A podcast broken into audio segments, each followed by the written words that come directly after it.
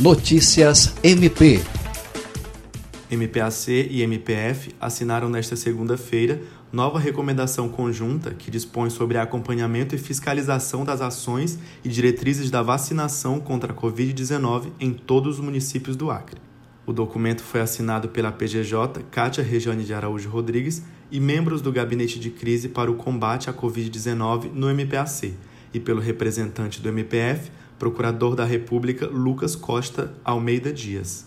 A recomendação, dirigida ao Estado e aos municípios, pede para que os gestores obedeçam ao plano de vacinação nacional e local, com relação à observância dos critérios de prioridade. MPAC e MPF pedem, ainda, que sejam promovidas ações visando dar transparência à execução da vacinação contra a Covid-19 nos municípios, inclusive com a divulgação semanal das metas vacinais atingidas.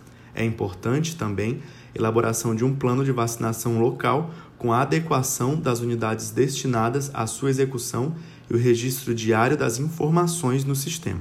A PGJ disse que a medida visa evitar privilégios durante a execução da vacinação e garantir que sejam imunizadas somente as pessoas tidas como prioridade no sistema de classificação. Tiago Teles, para a Agência de Notícias do Ministério Público do Estado do Acre.